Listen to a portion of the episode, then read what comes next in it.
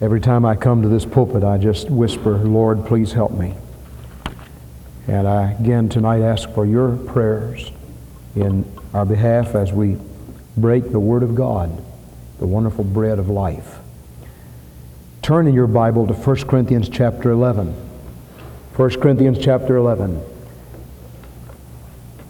We had announced that tonight we would have the Lord's Supper. We're having to postpone this for, I think, until the first Sunday in May. Brother Bob Brown had been called out of town because of the very serious illness of his father-in-law, and he was to direct that tonight. But the message that the Lord has laid on my heart is the same, so I want to speak from this chapter, 1 Corinthians chapter 11. And the subject is tonight, For this cause many sleep. For this cause many sleep. Now, there are people that sleep through sermons. So I want to warn you tonight, I'll wake you up if I see you sleeping because I don't want you to fit into this category. And there are people who fall asleep while they drive. And there are people that just are sleepy in nature. Now, none of those is the group toward which I speak tonight. This scripture says, For this cause many sleep.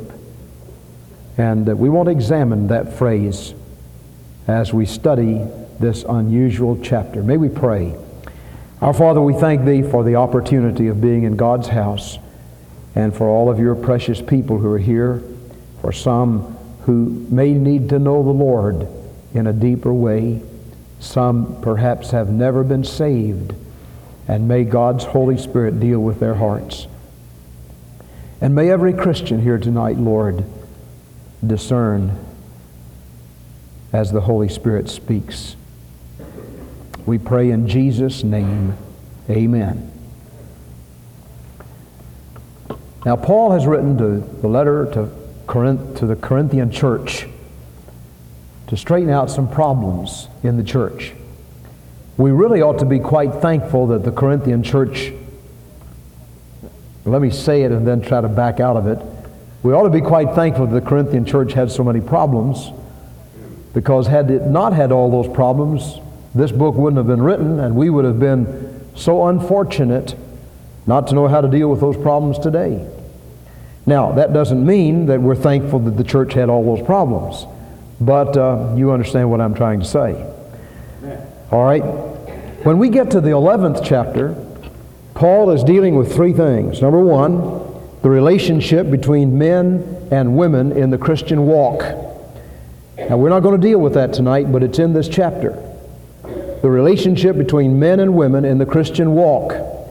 It would be very, very wise for the ERA people to read this section of Scripture. Amen. The second division of this chapter deals with divisions in the church. Divisions in the church. And it would be wise for all of us to read that over and over again. Because uh, Paul says, first of all, when you come together, I hear that there are divisions among you, and I partly believe it. I've heard about you.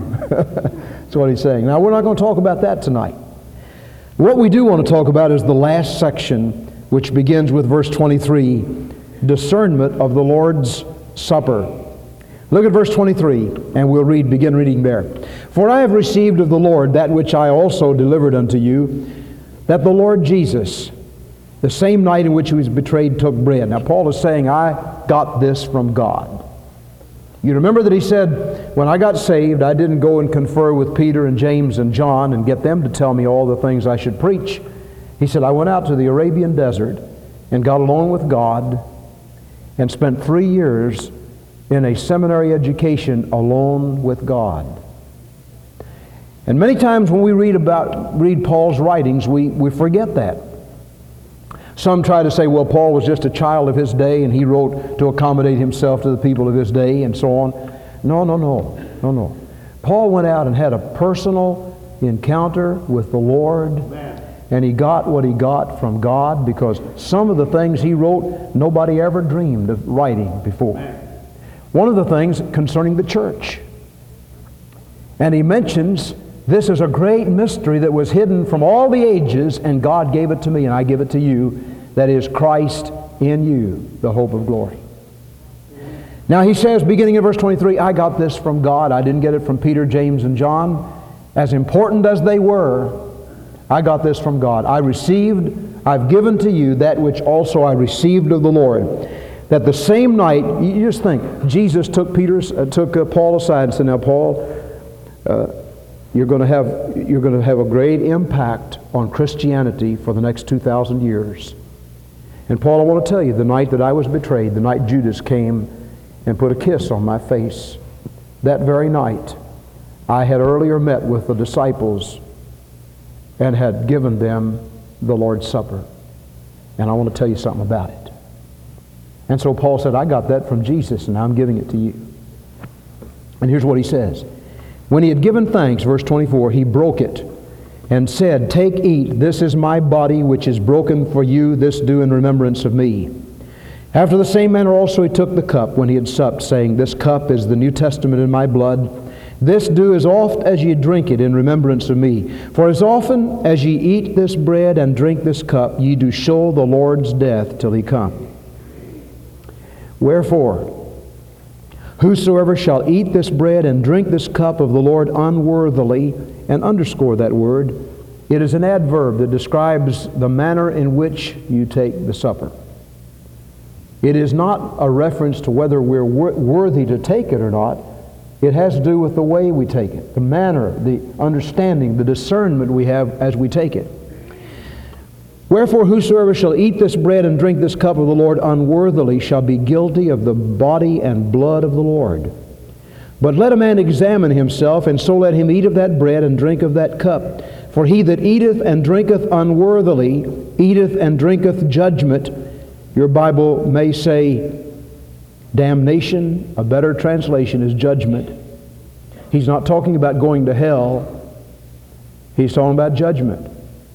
There are five judgments. One of those judgments is self judgment. One of those judgments is the judgment seat of Christ.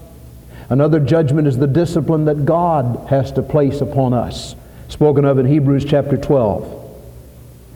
For he that eateth and drinketh unworthily, in an unworthy manner, without discernment, eateth and drinketh judgment to himself, not discerning the Lord's body. For this cause many are weak and sickly among you, and many sleep. For this cause many sleep. But when we are judged, we're chastened of the Lord, that we should not be condemned with the world. Wherefore, my brethren, when you come together to eat, tarry one for another. Wait for one another. That's the reason in Baptist churches, when we receive the elements, we sit there and wait. We don't just gobble it down the minute we get it. We sit there and wait for each other so we can all do it at the same time as one body in Christ. Amen. And if any man hunger, let him eat at home, that ye come not together into judgment, and the rest will I set in order when I come. Now, the, the specific uh, theme that I want to talk about tonight is this theme, for this cause many or sl- many sleep. Now, when the New Testament speaks of sleep, it is talking about the death of a Christian. He's not talking about going to sleep in church. Eutychus did that, fell out the window and died, and Paul went down there and healed him. He came back to life. And there have been a lot of Eutychuses through the years. They haven't fallen out the window, they've just fallen down on the cushion. Now, Paul was not talking about that kind of sleep. He says, For this cause, the cause that I'm going to present to you tonight, many have died. Many have had an early funeral. There are several kinds of ways that God deals with sinning Christians. Number one, He hurts our heart. And if you've got a sensitive heart to Jesus, the minute your heart hurts you, get it right with God. Amen. Sometimes you speak words in haste and you say things that maybe you didn't shouldn't have said or you said it in a wrong way and you need to come quickly and say I was too harsh there and, uh, and get it right. Sometimes the sins are, are of the, uh, the kind where we, we uh, are reprimanded by the Holy Spirit in our heart, something we've seen, something we've heard, something we've said, and we need to immediately, just as soon as the Spirit of God says, hey, that's not right, we need to get it right. Amen. Confess it, get rid of it. And what do you have then? Perfect peace. If we confess our sins, God is faithful and just to forgive us our sins and to cleanse us from all unrighteousness. But sometimes we don't pay any attention to our heart. And we just go barreling on. We get stubborn and filled with pride. And God has to send somebody to us. That's the second way God deals with a sinning Christian. He sends somebody to us. David had that happen. He committed adultery, got by with it, nobody knew about it until God said, Hey, Nathan, go visit the king. And uh, Nathan visited the king. And the king was Christian enough to kneel before God and say, Lord, against thee and thee only have I done this thing in thy sight. Amen. And he got forgiveness. There's a third way God deals with a sinning Christian. Not only he disturbs our heart, not only does he send somebody to us if we won't listen to our heart, and if we won't listen to the person God sends to us, then God begins to have open rebuke and discipline. And in Hebrews chapter 12, he says, Whom the Lord loveth, he chasteneth, and he scourgeth every son whom he receiveth. If ye be without chastisement, whereof all are partakers, then are ye what? Bastards and not sons. God said that, I didn't. He said, You're illegitimate. You're not real. In other words, if you can sin and your heart doesn't bother you, and God doesn't send somebody to you, and it doesn't bother you at all, you're not saved. You got into the church some other way. You're an impostor. Because whom the Lord loveth, he chasteneth, and he scourgeth every son whom he receiveth. If ye be without chastisement, whereof all are partakers, then are ye bastards and not sons. For what son is he whom his father chasteneth not? Now, no chastening seems good for the period of time, but afterwards it reaps tremendous dividends. And then there's a fourth way God deals with a sinning Christian, and that is he has an early funeral. Hold your finger in 1 Corinthians chapter 11 and turn your Bible to 1 John chapter 5 verse 16. 1 John chapter 5 verse 16 and mark this passage in your Bible. 1 John 5 16. If any man see his brother, that's a Christian, sin a sin which is not unto death, he shall ask, and he shall give him life for them that sin not unto death. There is a sin unto death. I do not say that he shall pray for it. Do you read that like I read it? Mark it in your Bible. This is a sin that is not, this is a, a sin, and God says you don't even need to pray for that person that sinned a sin like this because he's going to die. I'm not going to listen to your prayer. Now, he's not talking about the man going to hell. He says, I'm going to have to remove him, get rid of him. He's hurting the work, he's blocking the testimony, he's bringing shame on the name of Christ. This is the reason, friend, that we need to leave the final judgments in the hand of God and not talk about each other. Not be critical of one another. Leave it to God. God knows how to take care of that, and He'll do it. If we don't listen to our heart, God sends somebody to us. If we don't listen to the person God sends to us, then God will allow open rebuke. He'll put us on a shelf. He'll not be able to use us. And if we don't listen to that kind of judgment and uh, discipline, then finally God has to say, okay, I'm going to just take you out of here. And he takes him home. Saved, yes, according to 1 Corinthians chapter 3, so as by fire. There used to be a song that said, A rusty old halo. I don't know whether he gets a halo or not, but if he does, it's rusty. And he's saved by the skin of his teeth. He's saved by grace, but no rewards. Now back to 1 Corinthians chapter 11. He says, For this cause many sleep. Many have moved in on 1 John 5 16. What cause is he talking about? I have I want to lay on your heart three causes that I see in this scripture, and I hope God's Holy Spirit will lay it on our hearts. Very briefly. Number one, not discerning the Lord's body. not discerning the Lord's body. Now, there are two meanings to this. Number one, his personhood, that is, the real body of Jesus. Who is Jesus? Not discerning who Jesus is. Jesus was God tabernacling in human flesh. And for a person to come and observe the supper, or come into God's assembly and not discern who Jesus is, his personhood, who he is. And he continues to have no discernment about who Jesus is. God's going to have to remove him. A Christian who calls himself a, a person who calls himself a Christian and yet has no discernment as to who Jesus is, was, and shall forever be, is in perilous danger. And this, this is nowhere more true than when we observe the supper of the Lord. And you come together and you say, What are they doing here? What is all this? And we say, This is in honor of Jesus, his body, which was broken for our sins.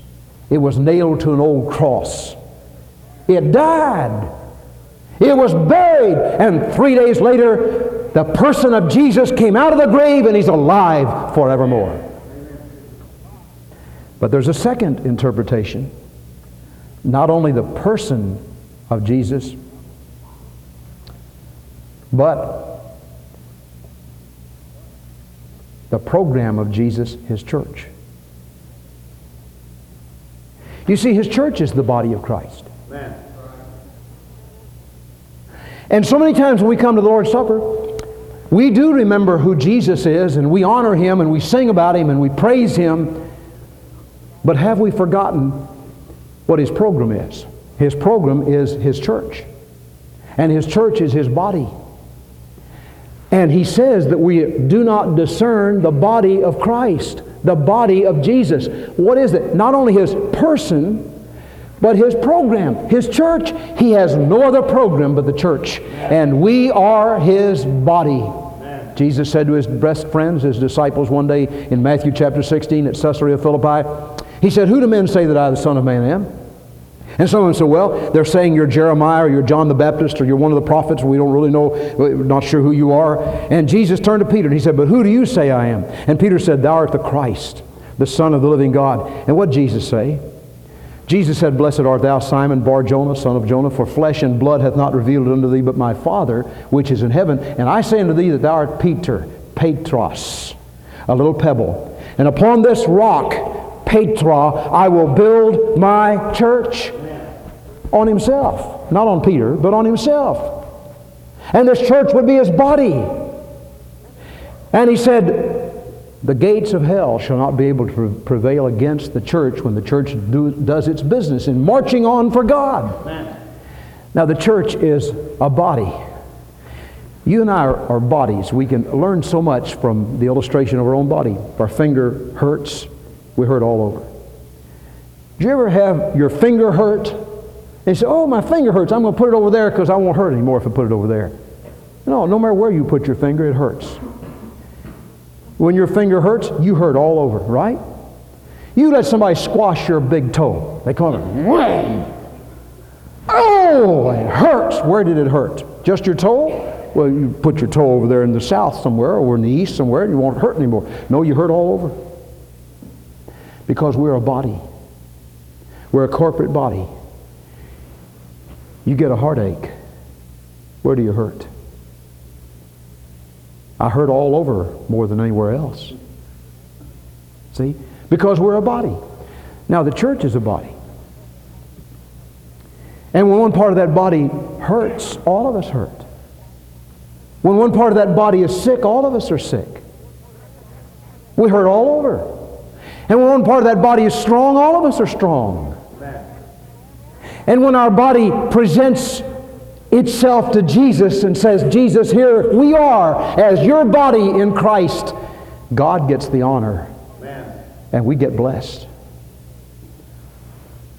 We've been in some high services recently.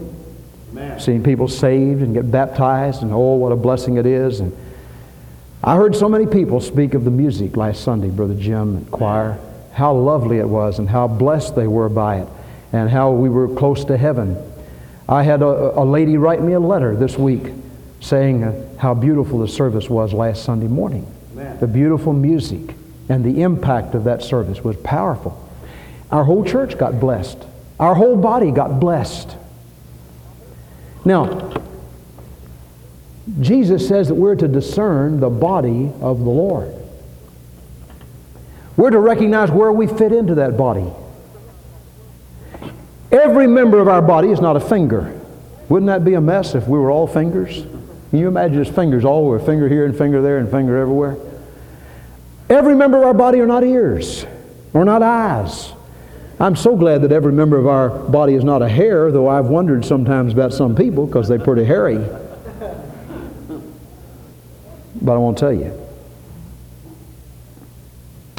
Every member of our body has an important responsibility to fulfill. Amen. Our feet, our hands, our ears, our eyes, our brain, the comely parts, the uncomely parts. God wants it all given to Him. Now, in the church, we're a body. There's no body in the Lord's body who can say, I'm nobody. Because we're all somebody. Amen. Right. And we have a very important role to play. And when we come to the supper of the Lord and do not discern the body of the Lord, the church, and discern where we fit into it and what we do, we're in trouble. Jesus said, For this cause many sleep. Do you know that the body of Christ has a lot of people who think they're nothing? And in thinking they're nothing, they gradually, little by little, backslide and get away from the heart, get away from the fire. And they get their minds off center and they get all messed up and all mixed up. And they never do what God had for them to do.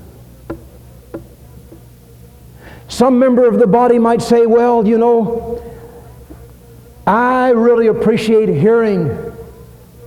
And because I'm not an ear, I'm just a little finger, I'm not going to do anything. I'm just going to quit.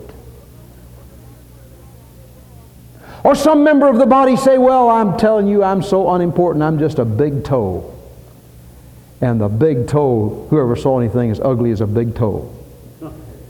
I wish I were an eye. Did you know the eye may help you a little bit balance?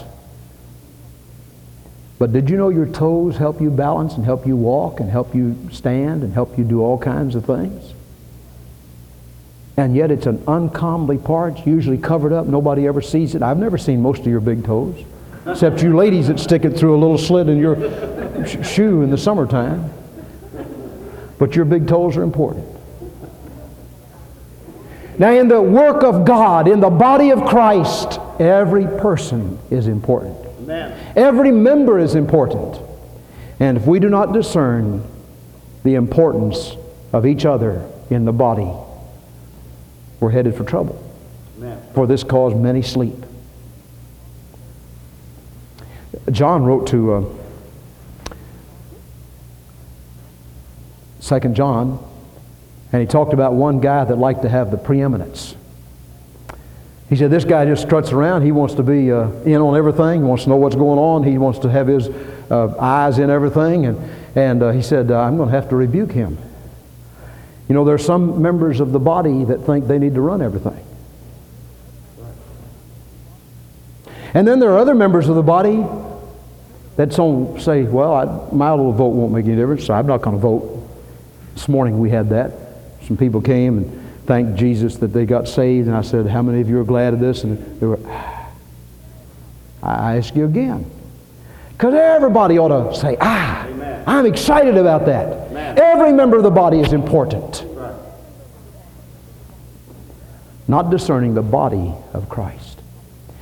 Now, this really may ought to have to be three sermons because I get started in this area and I want to just go on. God gives me some more things to say. Amen. Folks, not discerning the Lord's body is so important. It's, it's such an important theme. There is every phase of God's work, and all of it is important. The singing in the choir. That's so important. Amen. And for somebody that sings in the choir to say, well, it's not important for me to go to rehearsal tonight, I don't have to go. Uh, I'm just, uh, you know, after all, they got plenty others, and I, I got some things to say to people, and so I won't go. Not discerning the Lord's body. For some to say, well, we've got some folks in the church that know how to tithe their income, and so we'll just coast along on them and so on. I don't need to tithe my income. Not discerning the Lord's body because every one of us has a place to fill in that economy of God, in the body of Christ.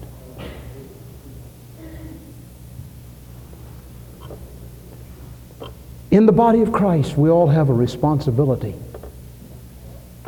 The ushers, did you know that the first thing people, the first impression people get of our church is what they, is the usher. Amen. Right.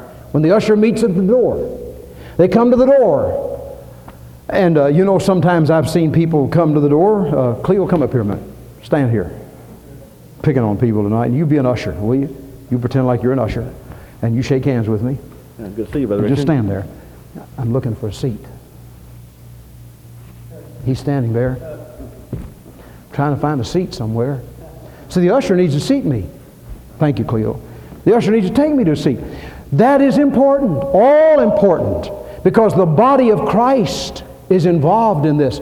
The impression people get when they first come to the house of God Right. is the impression they get from the usher. And here's the choir.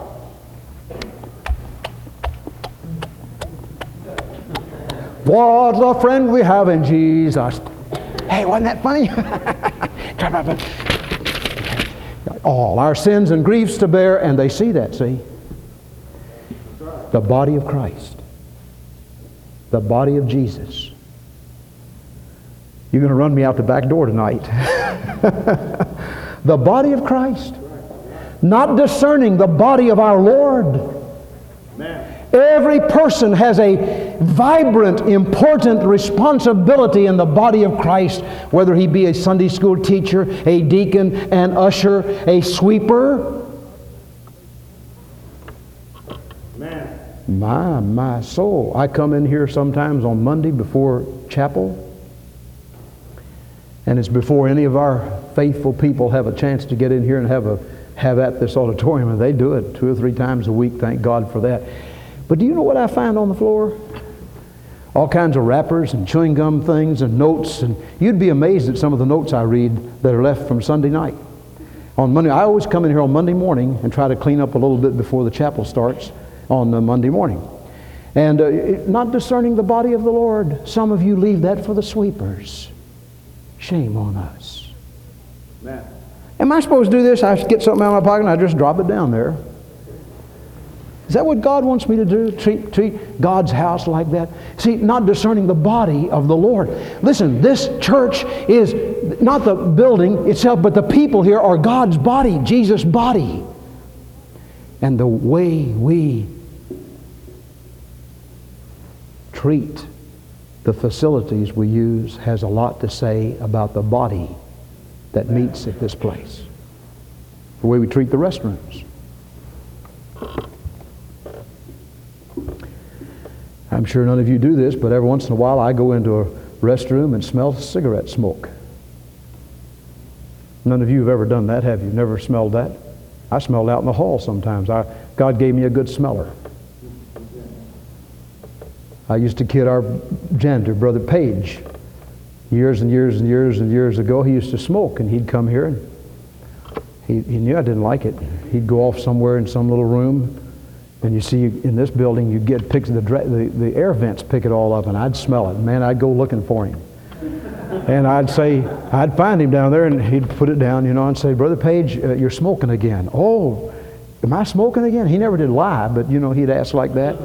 And I said, uh, Yeah, let's pray that God will take that away from you because He wants to use you. I knew then God was calling him to preach. He, had, he didn't say anything, but he didn't know that.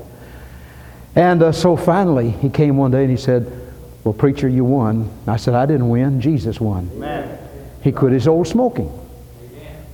This is God's body. Amen.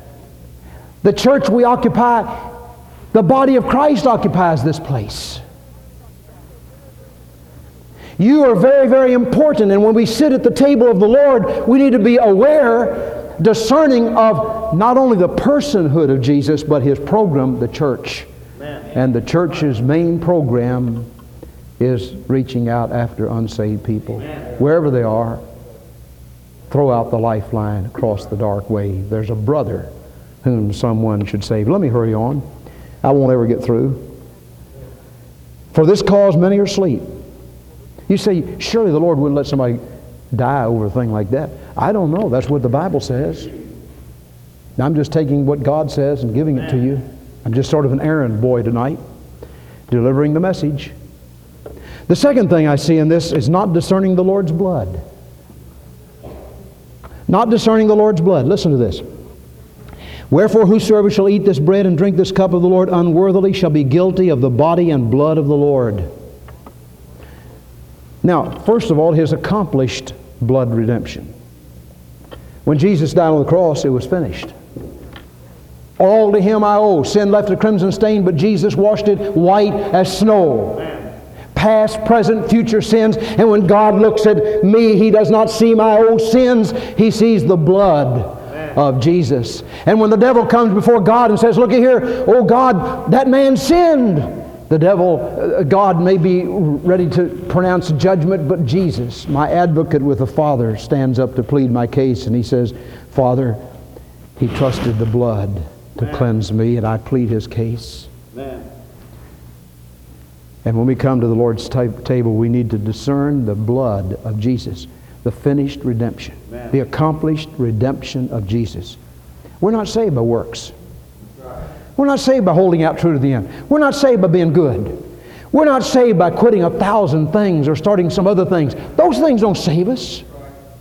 And I must underscore that because I do a great deal of preaching against some of those sins because I believe the Bible teaches separation and sanctification. But I want to warn you, you are not saved because you don't smoke or because you don't drink or because you don't curse or because you don't run around.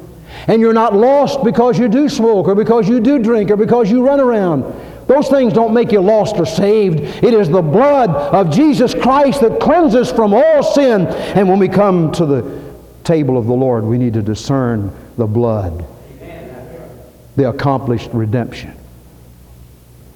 Well, I want to talk about the continuing redemption. Not only are our past sins and our present sins and future sins all forgiven, but when we come to Jesus, He'll forgive every sin in our life if we'll ask Him. That's a tremendous truth. 1 John 1 7. If we say we ha- if, if we say we have fellowship with him and walk in darkness, we lie and do not the truth. But if we walk in the light as he is in the light, we have fellowship one with another. And the blood of Jesus Christ, God's Son, keeps on cleansing us from all sin. And so we need to be aware of the continual cleansing of the Lord, the continuing redemptive work of the blood of Jesus. You've heard people say, Well, I plead the blood. You know what that phrase means? It means that I'm going through a especially tough time, a tough time of temptation, a tough time of depression, a tough time of discouragement, a tough time of, of trial. I've, I may have failed, I may have sinned, and I want to plead the blood Amen. to cleanse me from all of this. And I want to plead the blood to overcome the devil, the evil one. His continuing redemption. And we come to the body, to the supper of the Lord, we need to remember to discern the blood and the place the blood has. I, I read some time ago that there, were, there was a committee who were uh, charged with uh, preparing the songbooks for a certain church. And they decided to take out all the songs about the blood because they said we, that's a bloody kind of religion and that's not good Christian faith. Well, they could never have been further from the truth. One reason I do not like the little book called The Good News for Modern Man, and if you like it, I'm not trying to step on your toes, I'm just trying to tell you why I don't like it. The translators went through and took every word about the blood and translated life. Now, humanistically thinking, that makes sense because, after all, it is life that is in the blood, and it is Jesus giving his life on the cross, not his blood on the cross, that saves. That sounds a little bit true. There's danger in that nomenclature. Right. Mr. MacArthur, one of the great preachers of our day, has done that. Not meaningfully, perhaps. Maybe didn't mean to do that. But you take that little book and you read it, and all the words, most of the words that would be translated life, uh, blood, are taken out and translated life. And when we had the W.A. Criswell crusade a number of years ago out at the mall, some of you remember, we had an associate of his come as the front man, and he was training the personal workers, and I was in charge of the personal workers in our association in preparing for that revival meeting. And uh, he wrote and said, You must use the Good News for Modern Man book. I wrote him back and I said, But uh, you don't understand. This book has taken all the words about blood out and just put life in there. Oh, he said that's not uh, necessarily true. So when he got here, we went through some of it. He said, Okay, preacher, we can use whatever version you want to use. Amen. We use the King James Version. Right. Amen. Now, what I'm trying to tell you is, I'm not trying to be a stickler for a point. I'm saying it is the blood. And when we make much of the blood, not discerning the blood, that's a problem. For this cause many sleep. Thirdly, and I wish I had time to stay at this point longer, but the third point, not discerning the blessed hope. Not discerning the blessed hope. Notice what he says. For as oft as ye eat this bread and drink this cup, you do show the Lord's death till he come. When we come to remembering the death of Jesus at the supper of the Lord, we look back to Calvary. We say, Thank you, Jesus, for dying for my sins. But we look forward to the glorious appearing of the great God and our Savior, Jesus Christ, and for his glorious coming. And we look forward to that time when we'll stand before the judgment seat of Christ. And we'll have to give an account of ourselves. I'm talking about the body of Christ. I'm, talking about, I'm not talking about the lost world who stand at the great white throne judgment. I'm talking about God saved people. We will be at the judgment seat of Christ, and the question will do, be what did you do with your voice? You use it for Jesus, or did you use it for the world? What did you do with the gifts I gave you? What did you do with the talents I gave you? What did you do with the money I gave you? What did you do with the strength I gave you? What did you do with the job I gave you? What did you do with the influence I gave you? Make. They offered him a contract with opera. His mother, a great Christian, recognized that God had his hand on Bev. And she found the music of, of the words to the song, I'd rather have Jesus than anything this world affords today. And uh, she put it on the piano. And she knew that, knew that when Bev came in at night, he'd always go and play something on the piano. Here was this poem. And he read the words. And he had a song in his soul. And he began to translate those words into music. And that night he sat there and wrote, I'd rather have Jesus than anything this world affords today. The next day he said, Mother, I made my decision last night. I'm going to the opera company and tell them that I'm going to sing for Jesus. Amen. Just for Jesus. Looking forward to the blessed hope.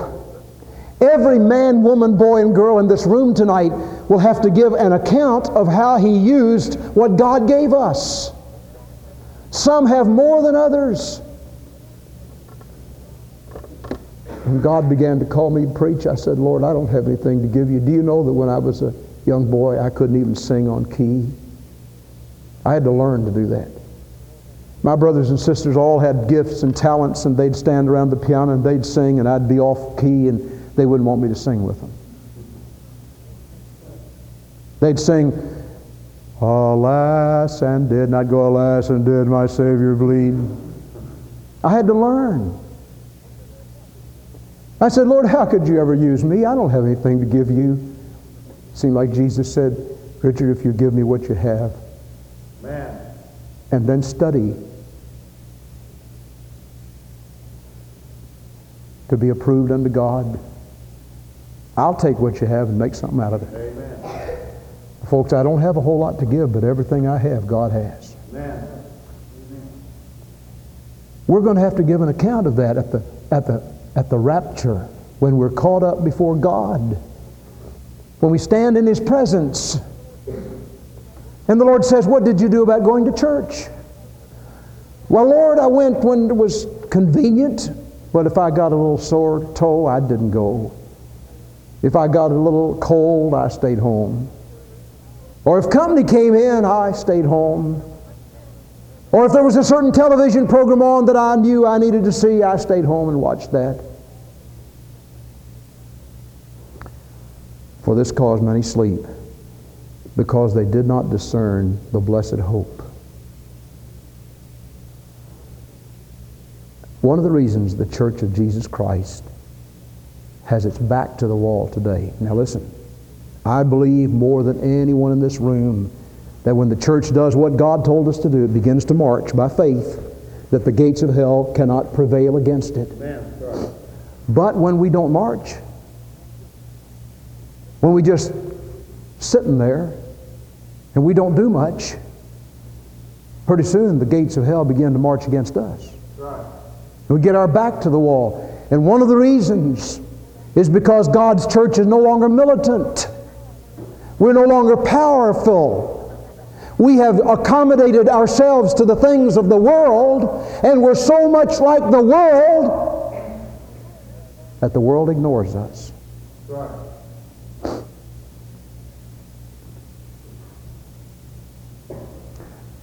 Let me give you an illustration.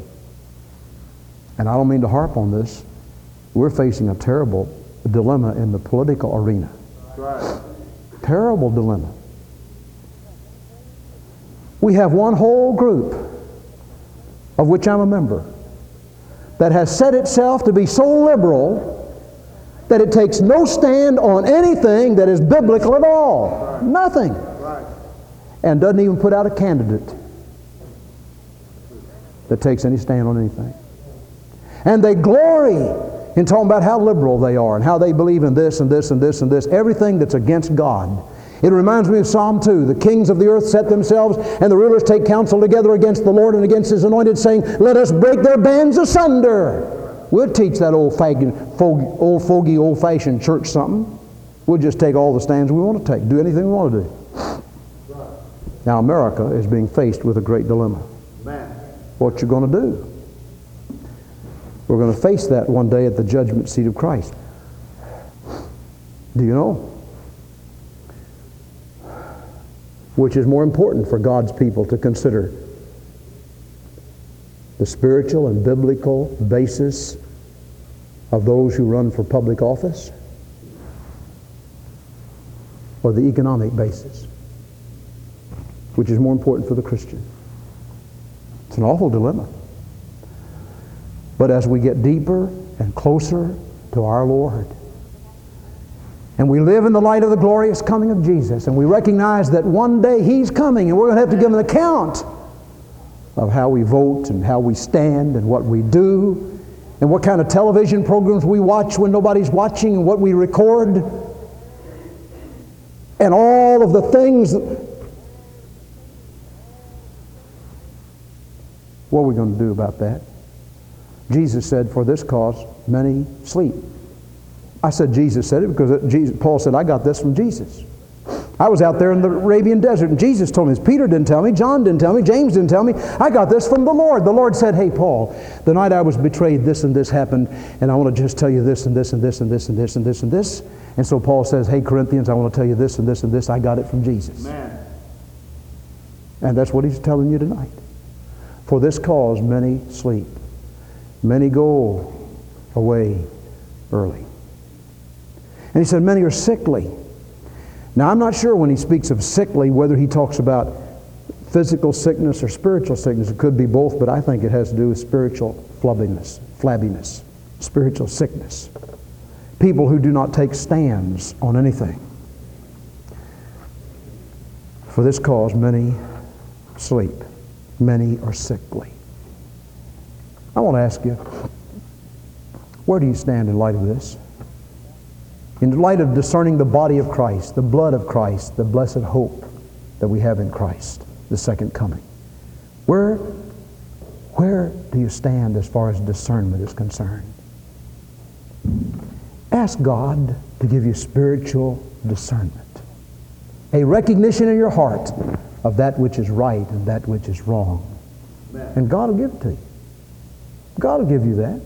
He's not trying to hold it back from you. He'll give it to you. But you have to ask Him. And you can't ask Him to say, Lord, I'm going to ask, and if you show me, I'll consider whether I ought to do that or not. He'll only reveal it to those who have said, I've made up my mind. I'm going to serve Jesus. Amen. Lord, if you show me anything that's off limits, I'm going to put it off limits in my life. I'm going to get as close to you as I possibly can. And God will bless you. Amen. I dare you to do that. I encourage you to do that. Put Christ first. May we pray. Our Father, we thank you for this body of Christ, for all of those who have come into the fellowship of this body tonight, those who are members, those who are visitors. We pray that the Holy Spirit will reveal to every one of us what we ought to do in light of what we've heard. And may we be discerning of the body and the blood and the blessed hope. We pray in Jesus' name, amen. May we stand, please. What's our number? 249, just as I am without one plea. But that thy blood was shed for me, O Lamb of God, I come to thee.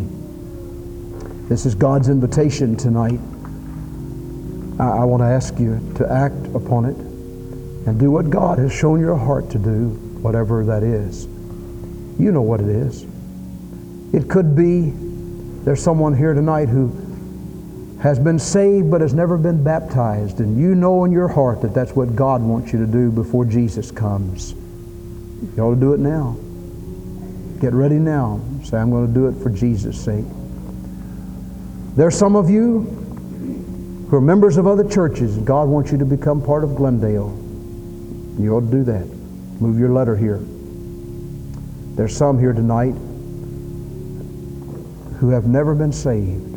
You're without Jesus. And if suddenly your life would be snuffed out, you'd go to an eternal separation from God, the nether gloom of hell. God doesn't want that. He loves you. There are others that ought to come and say, I want my life to really count for Christ. We're not going to sing very many stanzas, but I encourage you to come quickly tonight. If God's Spirit has spoken to your heart, do what He tells you to do while we sing.